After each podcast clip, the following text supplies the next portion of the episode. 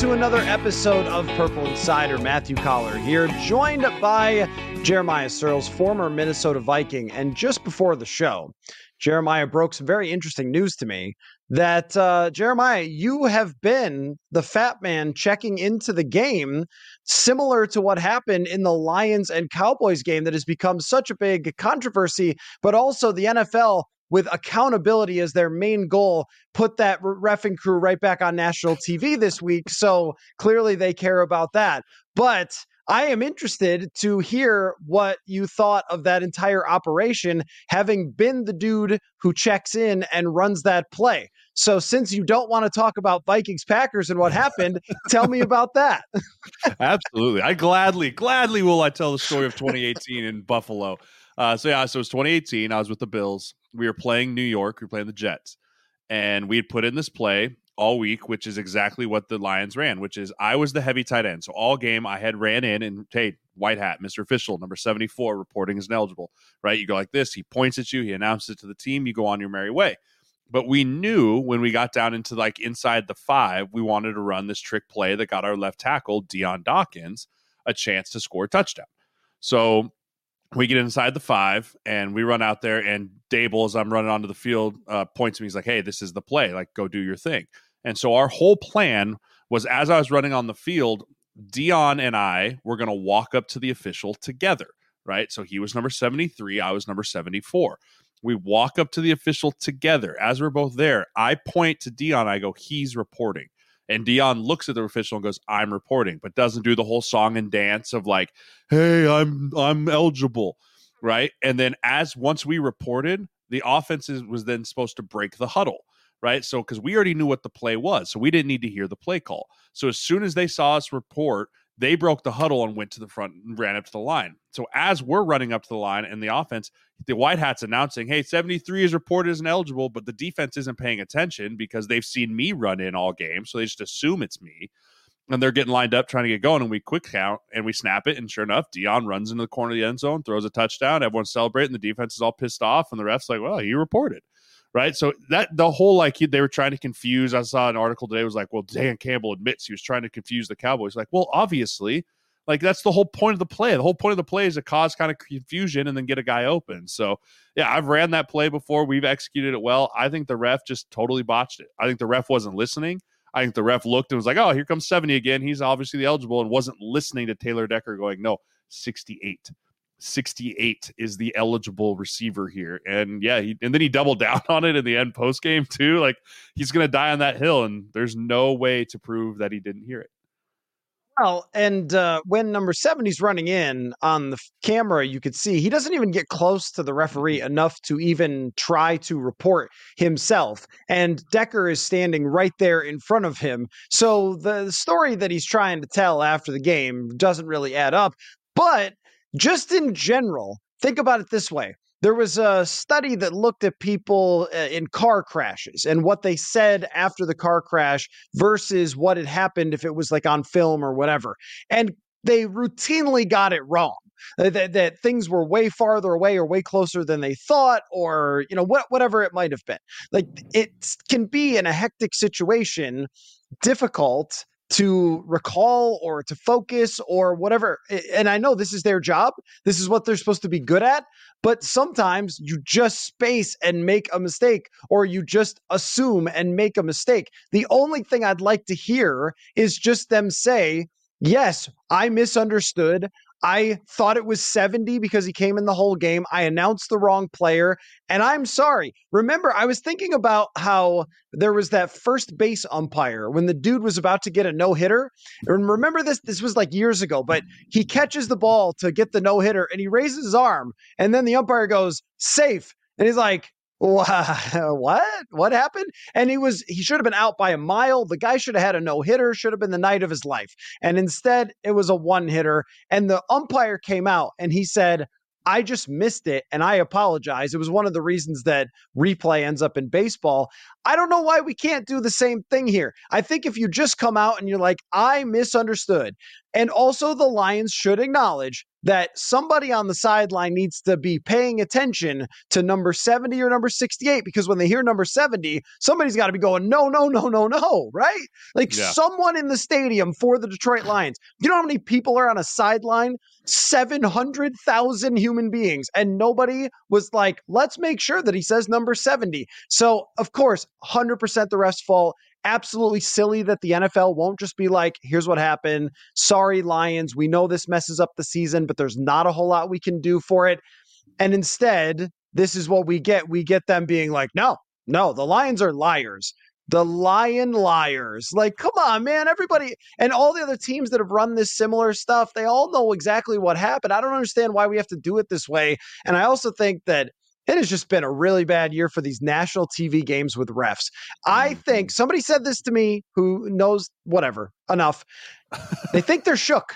They think they're shook. There's like a, a, mm. handful of these big controversies in these big games and these big moments, like the Kansas City Chiefs thing and the lining up offside, that I think a lot of refs are really on edge. And you can see it with some of the focus when it comes to these games.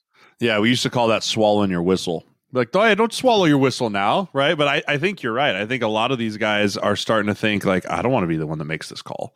Or, you know, if, if I make the call, I better just live with it, right? There's no going back because then I'm, my reputation is ruined. But I completely agree with you. I think the amount of the amount of people that are talking about the referees this year is by far and away the most I've ever heard. Even when I was a player, since I've been watching football my entire life, like the referee talk this year discussion and you've got Patrick Mahomes, the greatest quarterback in the league, talking about how they're affecting outcomes and the league the league uh, has to do something about it. And I don't want to belabor the point too much, but I think we've reached the point where the league needs to go, we're really the only professional league that doesn't have refs on full-time staff right like how is this possible? And then you can flash just the graphic that they put up of like the christmas day viewing where it's like yeah the nfl pooped all over everyone else right? Like we are king right? So we better start acting like kings and doing stuff a little bit better because it's the one thing the nfl the only thing that will kill the nfl is, the, is themselves right? And if the refs are the ones that start getting in the way and doing those things then I mean, it's going to be a problem. But I'm with you. I think that he should have owned it. He should have came out and said, "I'm sorry" and whatnot. But I also understand because he's not protected by anything. Then why would you, right? Like, why would you? don't have a union or anyone protecting you. You can get fired at any time. So why really own up to a mistake if you don't have to? Right. And it's a matter of he is eligible, he is eligible. And so yeah. if he said he heard 70, then he's going to say he heard 70. And who's going to, there's maybe the NFL films mics are the only ones that uh, might be able to pick up on that. I think the answer is so simple. It's right in front of us is if you have one or two referees in every game in a booth with the live feed right directly to them so they could see everything and they could see every replay and every angle that they want and then you put those people on TV to explain what's going on and if you say oh well they can't do that the XFL already did this they put people in the booth and they went to them and they said you know what here's what I'm seeing that ball is out and even for a play like this even for confusion could you Go up to the refs up there. What are you seeing on the film? Did it look like it was actually 68? Who said that to me? It was 68. Touchdown stands. Bang. It's over. And we never have to have this. And I, I don't I don't think that they like this. I mean, they, they've got to be tired of this being a huge story. Uh, I would say replacement refs is the last time we were having this much discussion mm. about oh, them. Gosh. So in yeah, I know. Interesting that uh, the, that you got to be a part of that uh, Dion Dawkins yeah. fat man touchdown, though. So let let us let us briefly, very mm. briefly, just go back to Green Bay and what happened there.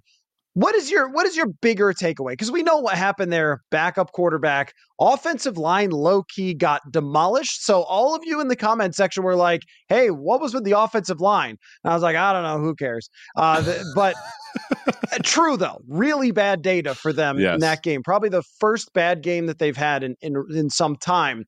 But bigger picture, my takeaway on this was that it revealed all the weaknesses that were simmering under the surface the whole time and sort of waiting to get exposed. And then in one night, in one flash, in one flicker of Jordan Love's arm, uh, they all got exposed by you know the defense, even on the offensive line, the the shortage with receivers outside of Jefferson and Addison, the running game, all those things. It was like here's kind of who you are, but you've been squeezing out you know these close games before, but you've you, have you have got a lot to work on.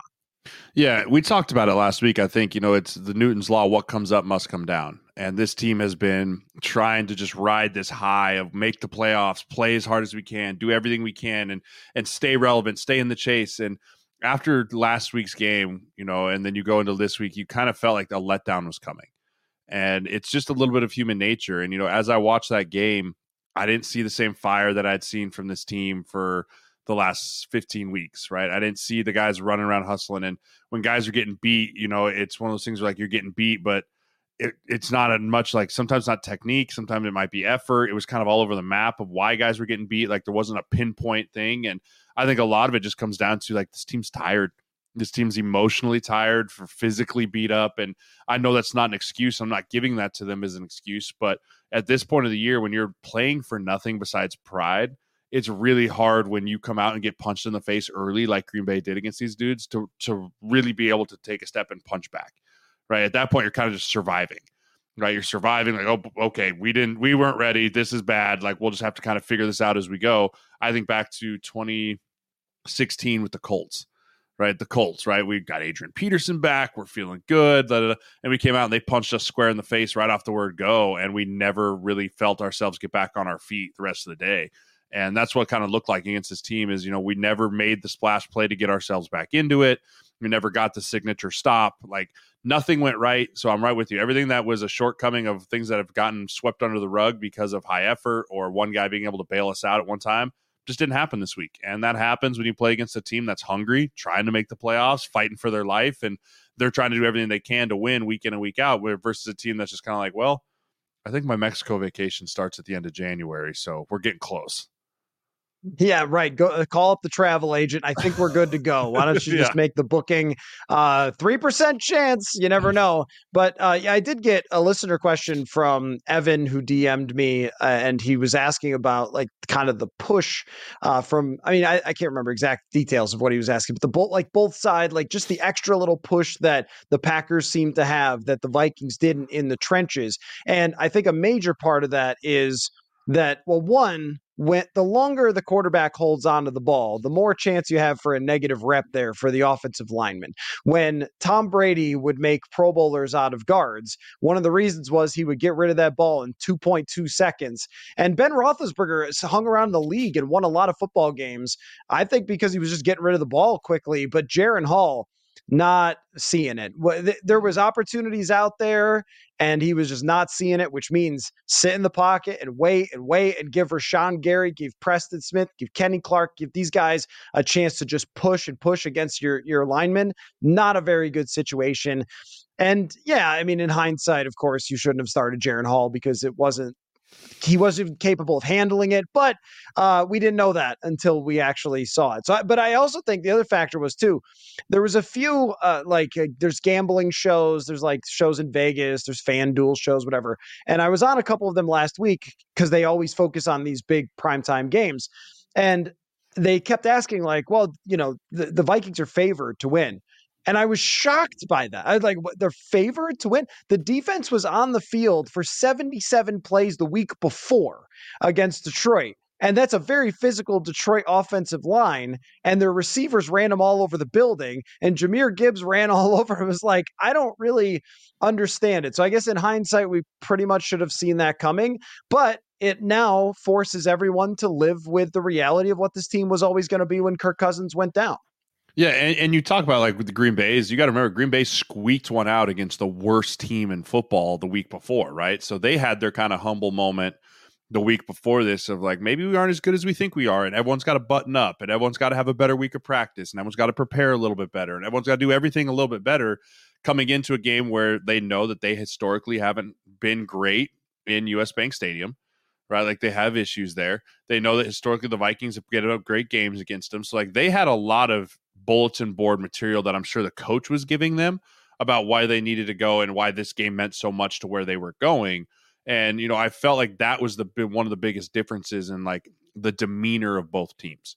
Like the demeanor of the Packers were like, we can't let what happened happen again last week. Like we can't let that happen. That can never happen from here on out if we want to make a run at anything versus the Vikings have just been like, we're just trying to figure out who our quarterback is and who's going to be playing this guy. And TJ Hockenson's dead now and like you know it's like Wonnum's dead, and so it's like it's just like you're just surviving week in and week out. And it's like new faces here and there, and, and when you're talking about the margin of error in the NFL for victory is so small. It's so small. I mean, it, it, every week the, any team can win. And when you start adding about distractions, that type of thing, the Vikings have had plenty of them all year, and I think it finally just boiled over to the point where we just couldn't handle them anymore. Folks, I hope you've enjoyed listening to us talk about prize picks this year, but if you've missed it, here's how it works. You go to prizepicks.com and it is simple. You pick either more or less between two and six players' stat projections and that's it. Now you're playing. So if it's X number of yards for a quarterback, you just decide are they going to throw for more or less than that number of yards? But it works with lots of different options receiving yards, touchdowns, even field goals, all sorts of sports as well. Prizepicks.com slash purple. Go there, use the code purple for the first deposit match up to $100. One of the reasons I like Prize Picks, it is very simple to use. You see how we do it on the show, real quick and easy, and then we talk about our picks and also not expensive either. You can turn $10 into 250 by nailing just a couple of picks. So go to prizepicks.com slash purple, the code purple, daily fantasy sports made easy. I think emotionally, the Hockenson and Wonnum injuries were really tough because Agreed. everybody knew how much those two players meant to this team. DJ Wonnum was a guy that I had, I'll, I'll be honest, I had dismissed. I mean, I just were- honestly thought this guy can't really play. And this year proved me wrong. He had eight sacks, but played 800 plus snaps and was a little bit about an average player, which is good. Like being an average player in the league is good. That keeps you in the league for a long time. You can be very helpful to your team. And when Davenport went down, he stepped in. He was a big part of their run defense, which is also why I kind of thought they might get steamrolled because uh, I think the jury is in on um, Patrick Jones, and we can say that he's not anywhere near as good as DJ Wonnum. But you're down to your third and fourth. Andre Carter shouldn't be on a football field yet. I mean, he is a freakish wingspan guy, but he's not ready to play in the NFL. He's like a third year into his career, he pops and it all comes together. He's not ready for this. And, and th- so they were just down, but also down from the perspective of these guys meant so much to how they hung around and to see them go down is like, all right, what what what more do we have to do? And of course, also the quarterback threw interceptions and fumbled again. And there's like just all all kind of uh, piled up. So here we are now moving on to the offseason discussion already. And as, so Vikings fans, they're coming out, they're they're sobering up after New Year's Eve and they're you know looking at the standings like, ah, no, it's over. I, uh, and then a savior arrives on national television. He rises to the occasion. Michael Penix Jr. with one of the best games I have ever seen in my life by a collegiate quarterback. I didn't check the big time throw numbers for PFF. It must have been like 14. Just th- this this man at one point he's 18 for 21. He finishes with 430 yards and last night all of a sudden all these tweets start rolling into my inbox. You think we can give Michael Penix? You think we can give, we're back baby? Um I, I want to know your interpretation of the games that Yeah. we watched yesterday. And then I have a very specific quarterback question for you. But McCarthy, also a guy who's been mocked to the Vikings, Stop. and then Penix and those performances. Yeah, first of all, great game of college football. I mean, would I love to see Florida State in there with all their guys? Yes, obviously I would have. And I know you're going to shake your head, but I'm just going to plug that in there. But all around, I mean, fantastic day of college football. The games lived up to all their hypes.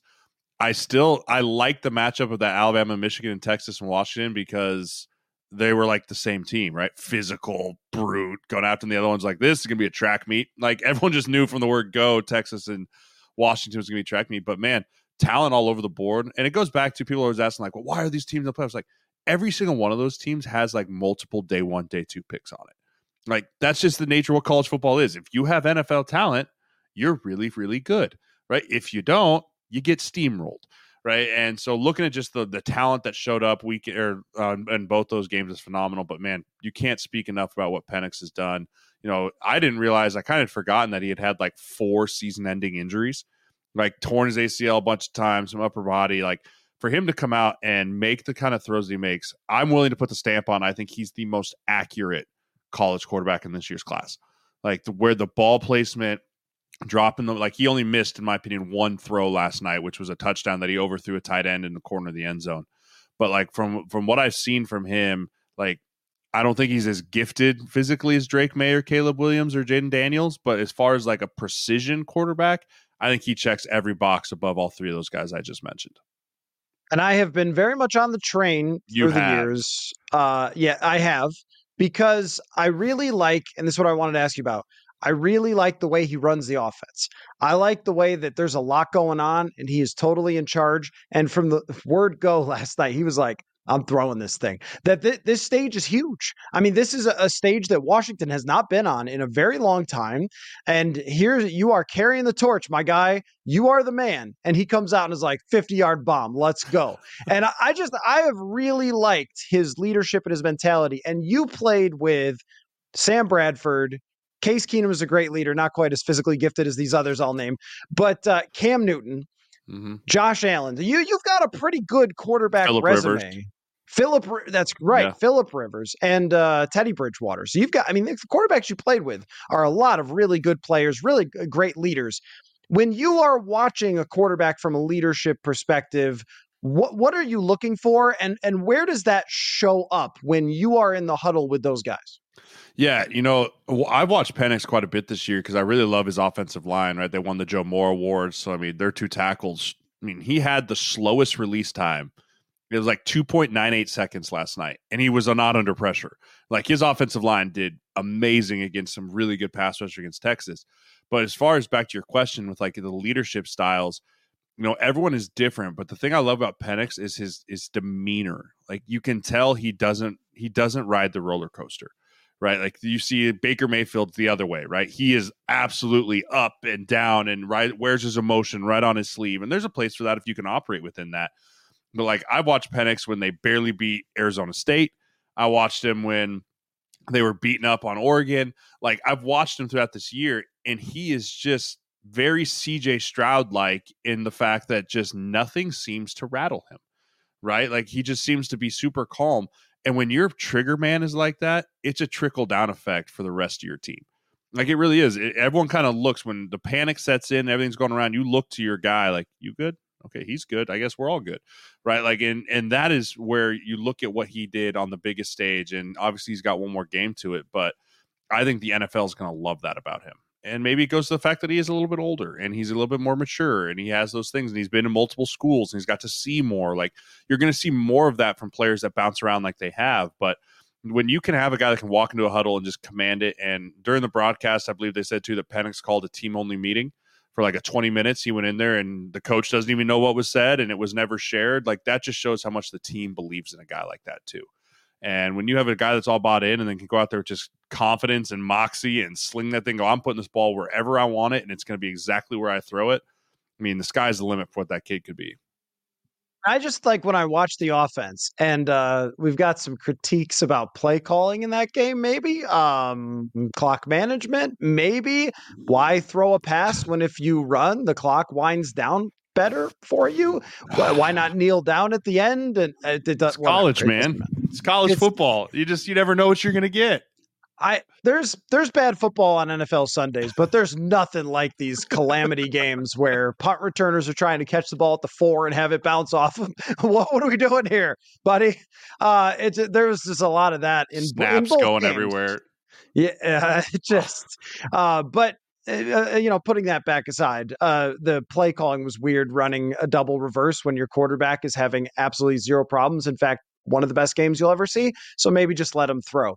But it's a lot of different stuff. It's motions, it's short stuff, it's intermediate, it's long, it's all over the place. And he seems, and I'm not calling this an NFL offense. That doesn't exist. And when people say that, it drives me insane. Oh, he's from pro style. Nothing's pro style here, buddy. They got they got pictures of children's characters from uh, Nickelodeon over on the sideline. They're holding up. This ain't ain't the NFL. But when I see him operating, those motions and getting everybody lined up correctly and then throwing to the right spots and throwing on time. That stuff looks like it just happens because he's got a big arm, but it doesn't. It, it goes along with timing, it goes along with chemistry, and he's got good receivers, but he uses all of them. Everybody was getting in on that. And I just, there was so much to be uh, impressed by. But I love how when I said, What'd you think of McCarthy and Penix? You were just like, Penix, let me start talking right about him. Uh, but I, I think um, with McCarthy, McCarthy sucks. I'm going to say it. He sucks. he's not a college. He's not an NFL quarterback, and that's that's okay. I'm saying he sucks for the NFL. You can be a phenomenal college quarterback, and the streets are littered with them. Right, the streets are littered with really, really good college quarterbacks. That doesn't automatically make you a great NFL quarterback. Tim Tebow is a fantastic example.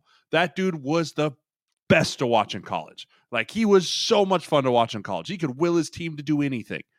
Doesn't mean he was going to make it in the NFL, right? Blake Bortles, really fun to watch at UCF. He did, some things in the NFL, but like when you're talking about arm talent and the ability, like McCarthy's not it. And I I will be really sad, and I do mean this sad. If the Vikings draft McCarthy in the first round, I'm going to be really sad because I don't think that dude is a first round talent by any stretch of the imagination. Now you've got Harbaugh saying was the best quarterback to ever play at Michigan. I'm like, are you dumb? You know who came out of there? Like, are you dumb? Like, you can't say things like that. You're just making the kid set up to fail. No, Elvis Grbac was out of Michigan. what, are, what are we talking about here? Brian Griese? Brian Griese was a great Michigan quarterback. Drew Henson could hey, do a little bit of everything. Don't man. you forget about Chad Henne. Chad Henne now. Hey, Chad Henne, man. He was the guy. The, the, Kansas City Chiefs do not go to the Super Bowl without that Chad Henne. That is a, a fact. That's One right. drive, and, baby. I don't know if anybody else came from there, but that's the full list of quarterbacks that I can think of from Michigan. Uh, so okay, but you bring up a great a great topic here because you, this is your opinion on McCarthy. I share, share a similar opinion. I, I wouldn't go sucks, but I would probably go uh, very skeptical based on what's what's the skill, what's the answer. Okay, so he, he runs pretty well, but do you see what it takes to run in the NFL as a quarterback? And you're not going to be an impact player there. Bryce Young ran well. He tried to run away from some Vikings backups and got tracked down in like two seconds. Danielle Hunter ran down Justin Fields from behind this year. Like you're not you're not running. So uh, he doesn't even have that shiftiness anyway to dodge people in traffic. He doesn't have the you know that natural running ability. He does. He has a good arm, but it's not precise. Like there's not this like precision. It takes a little bit to get the ball out. So there's a little bit of a, a bring the ball down and, and huck it type of thing. So there's a little delay there. It has to throw with more anticipation because of that. These things are going to make his life hard. However, if the Minnesota Vikings draft him, I will say thumbs up, Vikings. No. Here's why. Here's why. Here's why. Because I don't believe in myself. I don't. I and and look, I, I've done well in the past, I've done well guessing quarterbacks. You can go look at my tweets about Lamar Jackson or uh, Patrick Mahomes, but I've also done really poorly at times, and I've also been really stupid, and so has everyone. And that's where I would be like, all right, here's what I want. Here's what I think is key that Kevin O'Connell thinks the guy is great and that those two can work together and they can design the offense for this guy and then whatever happens happens. So I am not going to believe in myself too much because I think the process of drafting a quarterback that Kevin O'Connell loves is correct even if I will be like, I don't know, guys. So if I'm just warning everyone that if I spend the next three and a half months saying that I'm not huge on McCarthy and they pick him, I will be the biggest hypocrite and be like, good draft pick. I'll do it. I don't care. I will do that. You die on that hill. I will not. I will be upset. Right. I will be upset. Mostly because all the stuff you laid out, you can't be a difference maker. I'll, I'll put my Cam Newton hat off, right? Cam Newton hat on, right? You a game changer you a game manager, right? Like which one are you? And you look at McCarthy and immediate impact. I think if you're drafted in the first round, the idea is you need to be ready to make an immediate impact. That doesn't mean that you should, right? Like Mahomes sat for a year under Alex Smith. Perfect. It was great for him. But you have to be in that upper round of like, if we need you to come in this year, you need to be ready and you need to make a difference. I don't see that from JJ McCarthy. I just don't, right? I mean, he went he went an entire game this year. He threw like nine passes. And they were all on the move, right? And it's hard to look at a Michigan quarterback and go, how often you drop him back, right? And and that's where you look at guys like Penix and you look at Drake Maye and you look at even Daniels and Caleb Williams, like they live in drop back offenses a lot. Like they drop back, they have to see the field, they have to understand where the field is. And if there's one thing Penix is doing right now, is it's his ability to see the field, to understand where the coverage is, and where the route concept can beat the coverage, and when to get the ball out. I don't see that from McCarthy. A lot of times McCarthy is like, like I see him, he knows the route, he thinks it's a certain coverage, and he kind of locks in on that. I'm not saying he can't grow into that, but that's not a first round talent in my mind. Right? You you can have all the the stuff of like, well, he could be this, he could be that. You can't take a quarterback in the first round on potential. I hate that. I hate when you're like, well, this guy's potential's through the roof. It's like you willing to bet twenty million dollars on it because I'm not. Right? Like you have to be willing to say that. And I think with all those other guys, I think McCarthy's a distant fifth. I think he's a distant fifth above. You go Drake Maye, Caleb Williams, Daniels, Penix, like, and then McCarthy's kind of right there in that mix too. Somewhere is Bo Nix, which I just no. really wish they had provided him with an opponent, uh, as opposed to a uh, like that. That game was like when the other team pays two million dollars to your college for you to beat them by seventy. I, I, don't, I don't know how that pairing ended up happening. Oregon could play with anybody, and they end up playing against Liberty. That was it was like, why did Bo Nix play in this game? He, he shouldn't have bothered. Uh, so he was a hard one to evaluate all year long. I guess my, here's my point that there are people in every comment section who are like, no, you guys are underrating McCarthy every time it's come up. And um, here's my answer maybe. Like, uh, maybe. I mean, it could be because look, there's a Eh, we know this guy on Twitter, Greg Gabriel, who yeah. when he's wrong, everyone owns him about everything, and it's hilarious. There, he had a tweet about like, you guys think the Bears are going to be bad after they won a game or two, and then they drafted number one last year. So like this guy, this, everyone like loves owning this guy on Twitter, but he used to be in the NFL, and he likes McCarthy, and so you're like, well, this is the thing about scouting is even within a scouting department within a front office I have heard from people that there were teams that had Kellen Mond above Mac Jones, and neither one of them turned out to be great, but Kellen Mond couldn't even run a practice, much less win NFL games. And that's how mm. hard it is to figure it out. So I'm seeing some of the same things you're seeing with wondering what's the cheat code here for McCarthy. And when people talk about, well, he's kind of like a Kirk. But the thing is that like a Kirk usually doesn't work out. Kirk is a very unique dude. He was a fourth round pick for a reason, and he worked like a total madman psychopath to maximize every single ounce. And he's actually pretty good at processing in the moment in comparison to most quarterbacks. So it's like Kirk is a an outlier. Usually, this quarterback doesn't work out, um, as was a similar criticism of Mac Jones. But we were get, we will get another look at both of them head to mm. head in the national championship game. And isn't that funny that here on our show, we've spent this much time talking about college because that's where we're at with this football team. Uh, so, how should the Vikings approach this last game against Detroit? I mean, they haven't announced the starter as we speak. I'm guessing it's just going to be Nick Mullens. I, I, I don't see any reason to go back to Jaren Hall. What what what what what are they supposed to accomplish here against Detroit? I mean, I think as a coach, the the the the message to the players as a coach this week is like you're playing for your jobs, right? Like that last week was embarrassing, right? All fronts, and I'm the one that has to stand up in the front. I'm the one that takes the spears and takes the arrows. Like I am ultimately responsible for the product that comes on the field on Sunday. So know this: everyone on this team, you're fighting for your job, right? And there's gonna be certain dudes like Darrisaw and other guys will be like, "Got it, sure thing. Okay, I got to step my shit up, right?" But then there's going to be guys that are like, man, I, I, I'm playing for my life. Like I'm playing for my life, maybe not just on this team, but in the NFL.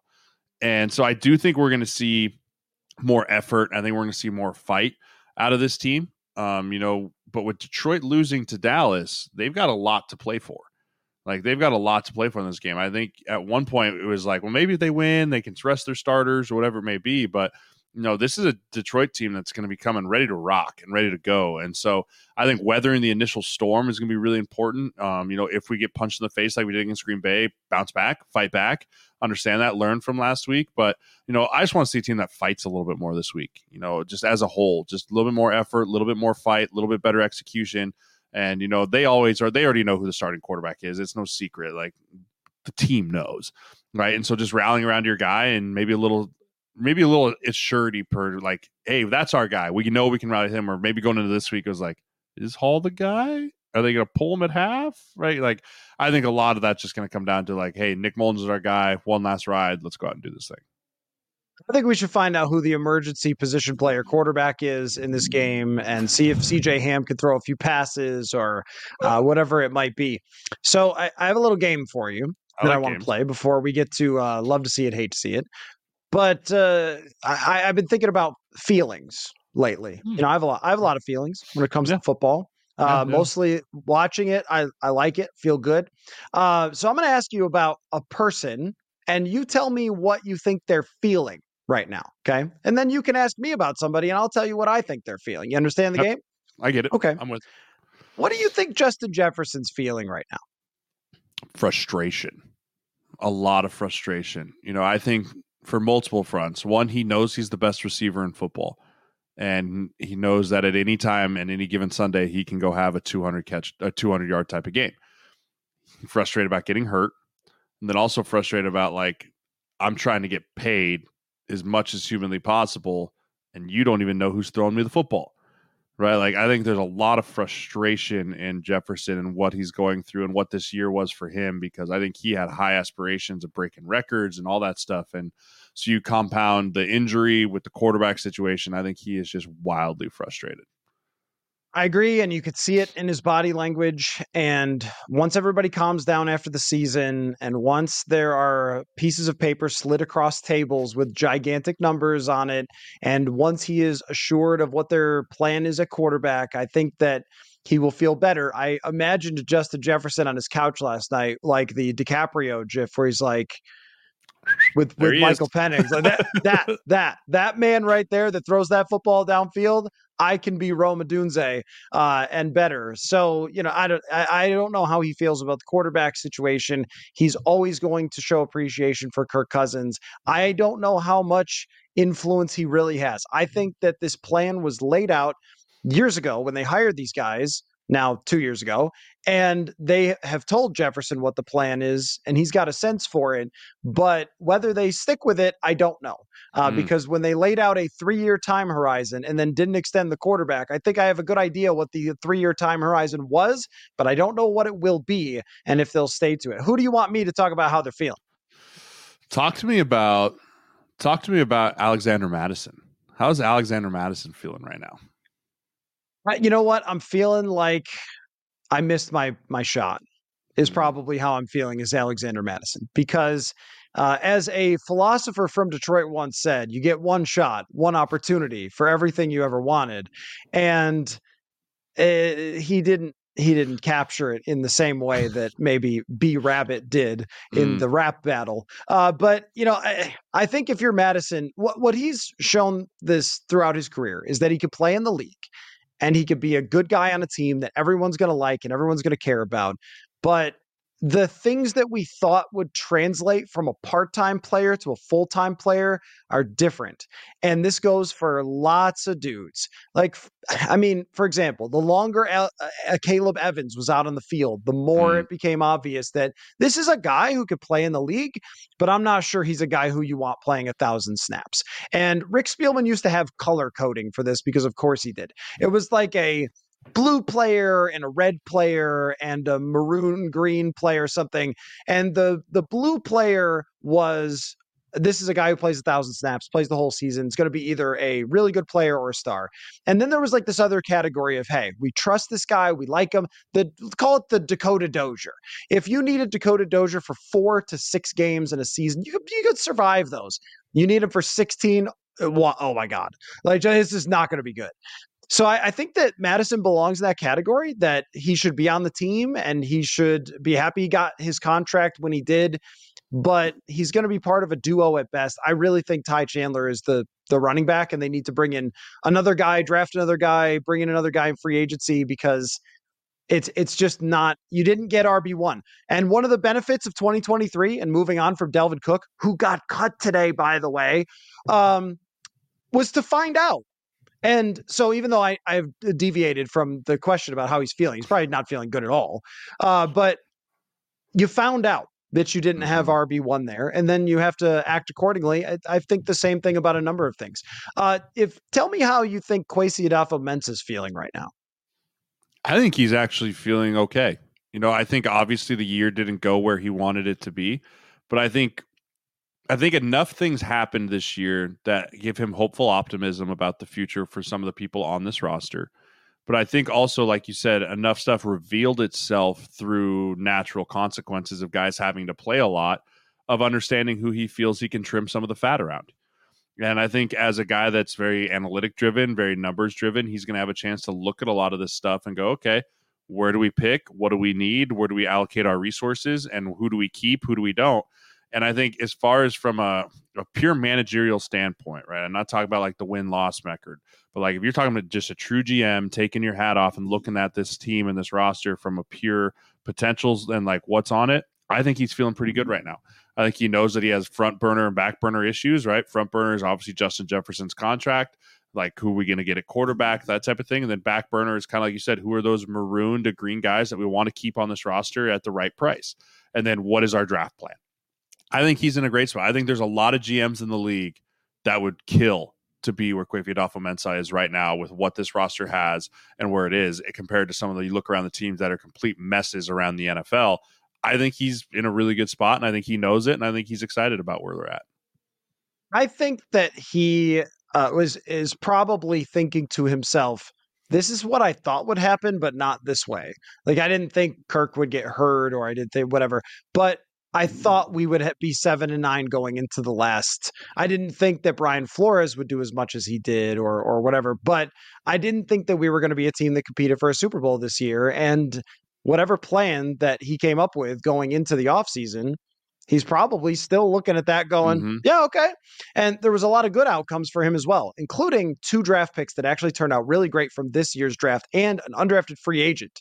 Uh, I mean, you got three legit players. Mekhi Blackmon could play, and you have a star ish. We'll see where it goes from here in Jordan Addison, but at very least, a quality, quality receiver and a absolute long term starter in Ivan Pace Jr. You feel really good about what you did in that draft. And you also are probably a little bit daunted by the number of things that you're going to have to decide on. And here's where I wonder for his feelings, it entirely depends on his boss. Because if his boss says, This is your show, you do what you're supposed to do here, what we laid out at the beginning, he probably feels great. If his boss says, You know what? I know that you said, but now I've seen Nick Mullens play, and now I think then that might change. But they did not force an extension on Kwesi Adofo-Mensah for Kirk last offseason. So that kind of makes me, you know, wonder. Uh, give give me one more, and then we'll do a quick love to see it, hate to see it. Ooh. How are you feeling if you're Brian Flores? Where are you at? I thought you were going to ask me Kirk. Can I give you Kirk and then Brian Flores? I'll do Kirk. Yeah, let's do Kirk. Oh, we'll you do you do Kirk. Okay, I'll do. No, Brian no, you Flores, do Kirk. do I want to hear your Kirk. I want to hear your oh, Kirk. So, oh. how does Kirk Cousins, number eight, how does Kirk Cousins feel? Appreciate it. That's how that's how I feel. I feel Kirk Cousins, I think his whole life has thought that people don't like him. And most people I've ever talked to do like him. But I think he's always thought people didn't like him. And he maybe didn't like his personality didn't always feel comfortable totally because in an NFL locker room, there's a lot of really baller ass dudes who wear expensive chains and come from South Florida, and they're just a little different than Kirk. And I think over the last year, after they embraced that about him last year in the locker room, and then the Netflix documentary, and everybody liked it, and they liked how he came across, and then he was playing well and his coach was talking about how much he likes him i think he felt really like good about who he was and how he operates as a quarterback. And then he gets hurt and then everyone stinks after that and so and then everyone's talking about man kirk was really good wasn't he? And he's like ah yeah. Yeah he is. Yeah that's right. Kirk is good. And uh, so him going up and taking off his shirt and doing that whole thing It, it felt like a man who's never felt better about himself. And also, I would also be looking around the league and talking to my agent, and I would say, "Hey, Mikey, how how we looking out there? How's how you feeling about that market?" Well, we got Atlanta, we got Pittsburgh, we got the oh oh. I'm feeling good about my prospects as well, whether it's the Vikings or where it's anybody else. So I think he's never felt better. I would agree. I'd agree. I think that someone's going to pay him a bunch of money next year. Might be the Vikings, it might not, but I do think someone's going to pay him a high dollar amount to come be their starting quarterback next year. Yep, I think so. So, how's Brian Flores feeling? Feeling a little let down over uh, the last couple weeks, maybe? Yeah, you know, I was going to say I feel like he's probably the most disappointed. You know, I think he knew that he was getting everything out that he could out of this defense, and he was doing a great job, and he's starting to feel the sand fall through his fingertips right? Like he had it, it was right there, and he knew eventually it was going to come down to where. And I think he was like, I just needed two more weeks. Like I needed two more weeks. But I also think he's thinking I did enough in this league. Like I'll be able to truly know if I'm getting blackballed by the NFL or not, or if I can go be a head coach again. Right? I think he proved that he has the capacity to be a head coach in this league again. Um, but I also don't know if maybe he loves Minnesota and he wants to stay or whatever it might be. But I think he feels like he has options, which is good. Um, but I also know that he's probably the most disappointed on that team because he felt like he had built something of a, a culture on that defense and just hasn't lived up to it the last couple weeks.